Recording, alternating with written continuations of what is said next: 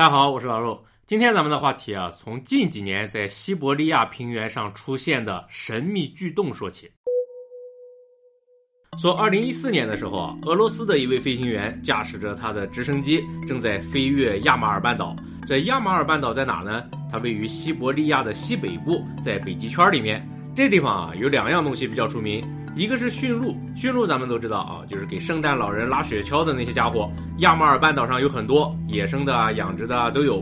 另外一样出名的东西呢，就是一头四万年前的猛犸象，它是二零零七年的时候在亚马尔半岛被发现的。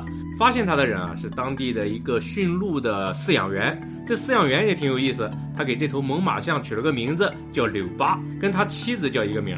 柳巴死的时候只有一个月大，因为亚马尔这地方冷啊，所以他的尸体就保存的非常好。它是当时保存最完好的猛犸象标本，眼睛和内脏都还在，甚至在它的胃里啊还能识别出母象的奶，一点都看不出来这已经死了四万年了。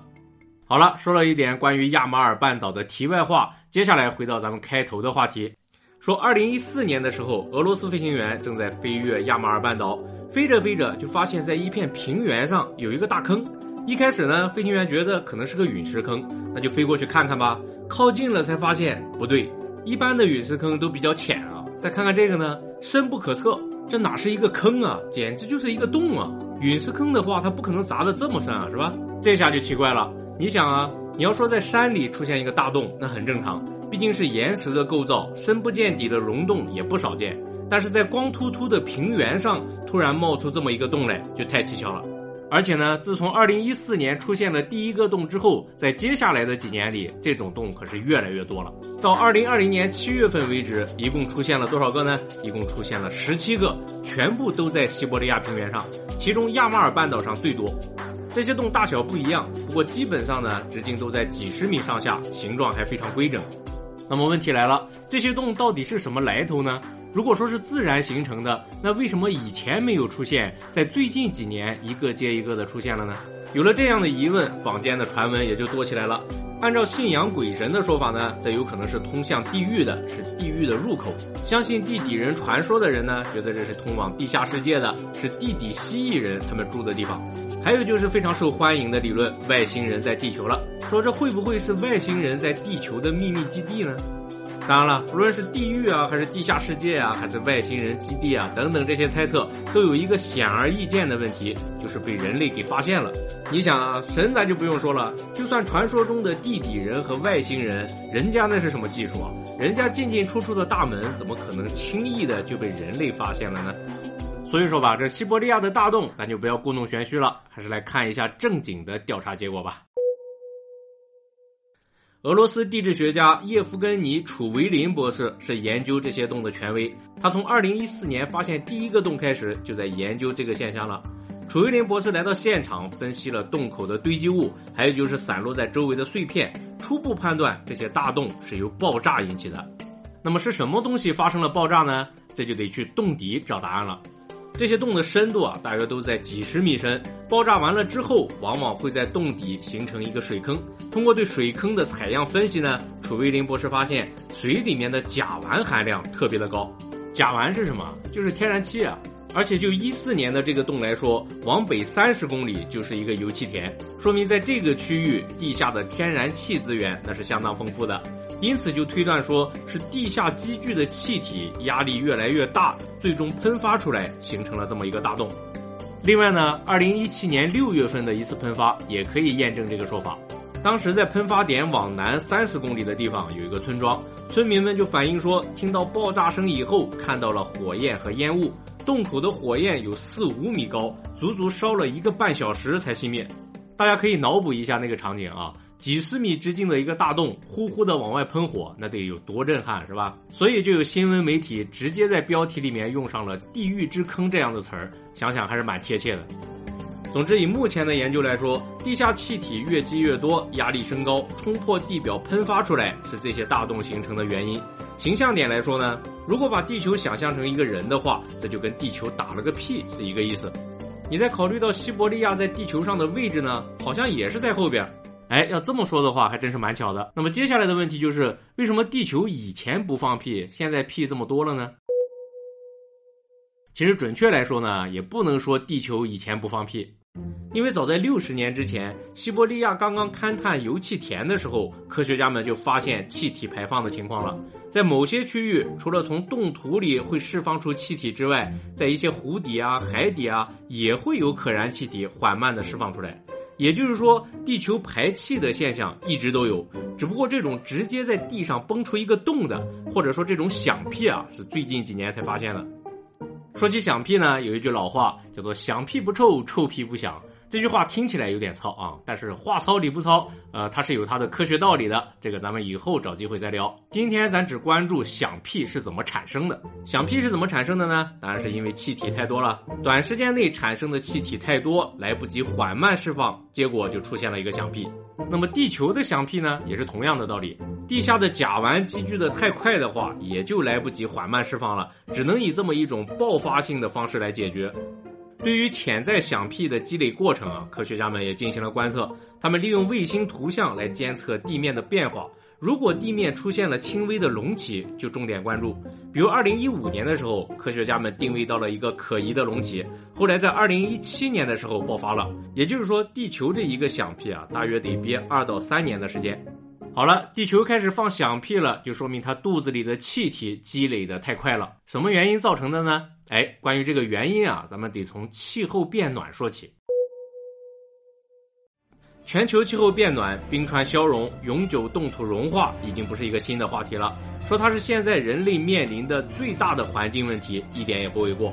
那么，气候变暖是怎么导致地球开始放响屁的呢？主要有两个方面的原因，咱们可以从埃隆·马斯克的核弹炸火星计划说起。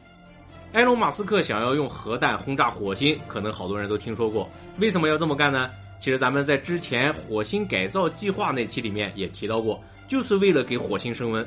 火星的两极地区存在着大量的干冰，也就是固态二氧化碳。埃隆·马斯克说，用核弹轰炸这些干冰，让二氧化碳释放出来，引发温室效应。火星一升温，就会有更多的二氧化碳释放出来，形成一个正反馈，这样火星的气温就上来了。当然了，想要改造火星的大气，只靠释放二氧化碳还不行，怎么建立火星的磁场也是个大问题。感兴趣的朋友可以看一下火星改造计划那一期，咱在这儿就不展开说了。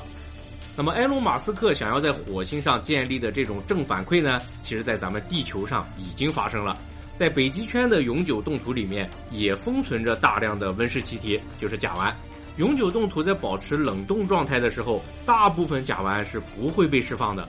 后来气候变暖之后呢，永久冻土开始融化了，原本被冰封的甲烷就被释放出来。甲烷和二氧化碳一样，也是温室气体，而且从导致温室效应的能力来说，甲烷是二氧化碳的二十一倍。所以说，甲烷进入大气就进一步导致了气温升高。这一点啊，从气温监测数据上面也能看得出来。根据统计呢，北极圈里的气候变暖速度是全球其他区域的三倍，就是这种正反馈造成的。永久冻土融化导致原本封存的甲烷释放，这是导致地球肚子里气越来越多的原因之一。那么另外一个原因呢，可能比这个还要更可怕一些。咱们都知道啊，在北极的永久冻土里面是有很多动植物残骸的。如果是其他地区的话，古老地层当中的动植物残骸经过漫长的岁月就会被微生物分解掉，最终变成石油啊、天然气啊、煤炭啊这些资源。那么在永久冻土层呢，相当于是一个天然的大冰箱，它有保鲜的作用，微生物的活性非常非常低。所以这里面的动植物遗骸啊，有很多就没有被分解，像是刚才咱提到的猛犸象柳巴就是这种情况。现在随着气温升高呢，永久冻土层开始融化了，微生物们也就开始干活了。你想啊，都睡了几十万甚至上百万年了，得攒了多少活是吧？那就抓紧时间吧，赶紧把这些动植物遗骸都分解一下。在这个过程当中呢，就又产生了一部分甲烷，在地球肚子里面叽里咕噜、叽里咕噜的，叽里咕噜了几年之后，就酝酿出了一个响屁。那么，为什么说微生物这个事儿更可怕一些呢？咱们从二零一六年夏天发生的一件事儿说起，还是亚马尔半岛。二零一六年八月份的时候啊，亚马尔半岛的一个偏远的村子里爆发了炭疽病，导致了一名男孩死亡。什么是炭疽病呢？炭疽病是由炭疽杆菌引发的一种传染病，虽然它主要在动物之间传播，但是仍然可以通过食物或者接触传播给人类。也就是说，如果吃了携带炭疽杆菌的肉类，或者接触到了携带炭疽杆菌的动物，也会染病。这种病的致死率啊非常高，所以曾经还被有些国家开发成了生物武器。不过呢，炭疽病人传人的情况比较罕见。目前全球每年大约有两千多个病例，主要是在非洲啊、中亚呀，还有南亚地区，欧洲和美洲比较少见。那么这种疾病为什么突然出现在偏远的西伯利亚呢？研究人员经过调查发现啊，这件事儿竟然跟气候变暖有关系。原来啊，在上个世纪四十年代的时候，西伯利亚地区爆发过一次炭疽病，当时大约有一百万头驯鹿染病之后死了。死了的驯鹿呢，就只能挖坑埋了。不过你想啊，一百万头驯鹿想要埋得很深也不现实啊，是吧？所以大多数都埋得很浅。在后来几十年的时间里呢，这些驯鹿尸体都是被冷冻的状态，炭疽杆菌也很老实。直到七十五年之后，来到了二零一六年八月份，那一年啊，西伯利亚实在是太热了。当年埋驯鹿的土层逐渐开始融化，七十五年之前被冰封的炭疽杆菌就重新被释放到了水体和土壤当中。这下在附近放牧的驯鹿可遭殃了，当时有两千多头驯鹿都感染了炭疽杆菌，然后这些驯鹿又间接传给了人。也就是说，西伯利亚的永久冻土里面冷冻着一百万头病死的驯鹿。一旦这些永久冻土融化，就会有大量的炭疽杆菌被释放出来，非常有可能通过水循环扩散到其他地方。而且更要命的是什么呢？科学家们在永久冻土层里还发现了其他威胁。一八九零年代的时候啊，西伯利亚爆发过一次天花，当时有一个城镇死了百分之四十的人口，尸体都埋在科雷马河岸的冻土层里。如果这些冻土融化的话，天花病毒很有可能就会进入科雷马河。一九一八年的 H1N1 流感导致了五亿人感染，占到了当时世界人口的四分之一，死亡两千到五千万人。现在科学家们在阿拉斯加的冻土层当中发现了这种病毒的 RNA 片段。类似这样的例子啊还有很多，不过这还不是最糟糕的，因为像是天花病毒啊、甲流病毒啊，这些都是人类已知的病毒，至少咱们已经有对抗它的经验了。最可怕的是，如果出现了人类从未见过的远古病毒，那不确定性可就太大了。二零零五年，NASA 在阿拉斯加的永久冻土里发现了一种病毒，经过鉴定呢，这种病毒已经被冰封了三万两千年，冻土一融化，它们很快就恢复了活性。二零一四年，法国微生物研究所在西伯利亚的冻土层中发现了一种巨型病毒，它们休眠的时间也达到了三万年。还有更夸张的。二零零七年，美国微生物学家 K.D. 彼得教授在南极的山谷冰川当中发现了一种病毒。这种病毒已经休眠了八百万年，但是仍然能够恢复活性。那么上面这些例子呢，还只是科学家们随机采样发现的一些个例。你想啊，全球永久冻土和冰川体量那么大，到底里面封存了多少未知的病毒，真的没办法估计。之前咱们冰河世纪那期说过，现在这次冰川期是从两百五十八万年前开始的，也就是说，有好多冰川和永久冻土在两百五十八万年前形成之后就从来没有融化过。这里面冰封的微生物应该绝大多数都没有跟人类共存过。好多人喜欢把永久冻土和冰川比作潘多拉魔盒，现在人类正在一点点的把它打开。面对未知的威胁，咱们能做的只有两件事儿。一个就是尽可能的拖时间，控制碳排放，尽量让地球变暖的速度慢一点。同时呢，赶紧的攀科技，不要等疾病降临的时候束手无策。另外一个能做的事儿就是找后路。火星殖民虽然看起来遥遥无期，但是总比什么都不做强，是吧？其实最大的问题是谁知道火星的冰川里面有没有冰封着病毒呢？所以说吧，当务之急还是应对全球气候变暖靠谱一些。当然了，并不是所有的细菌和病毒都能在解冻后复活，也不是所有的细菌和病毒都能感染人类。但是呢，冰封在永久冻土和冰川当中的威胁是毋庸置疑的。也许这几年地球放的响屁就是在警告人类呢。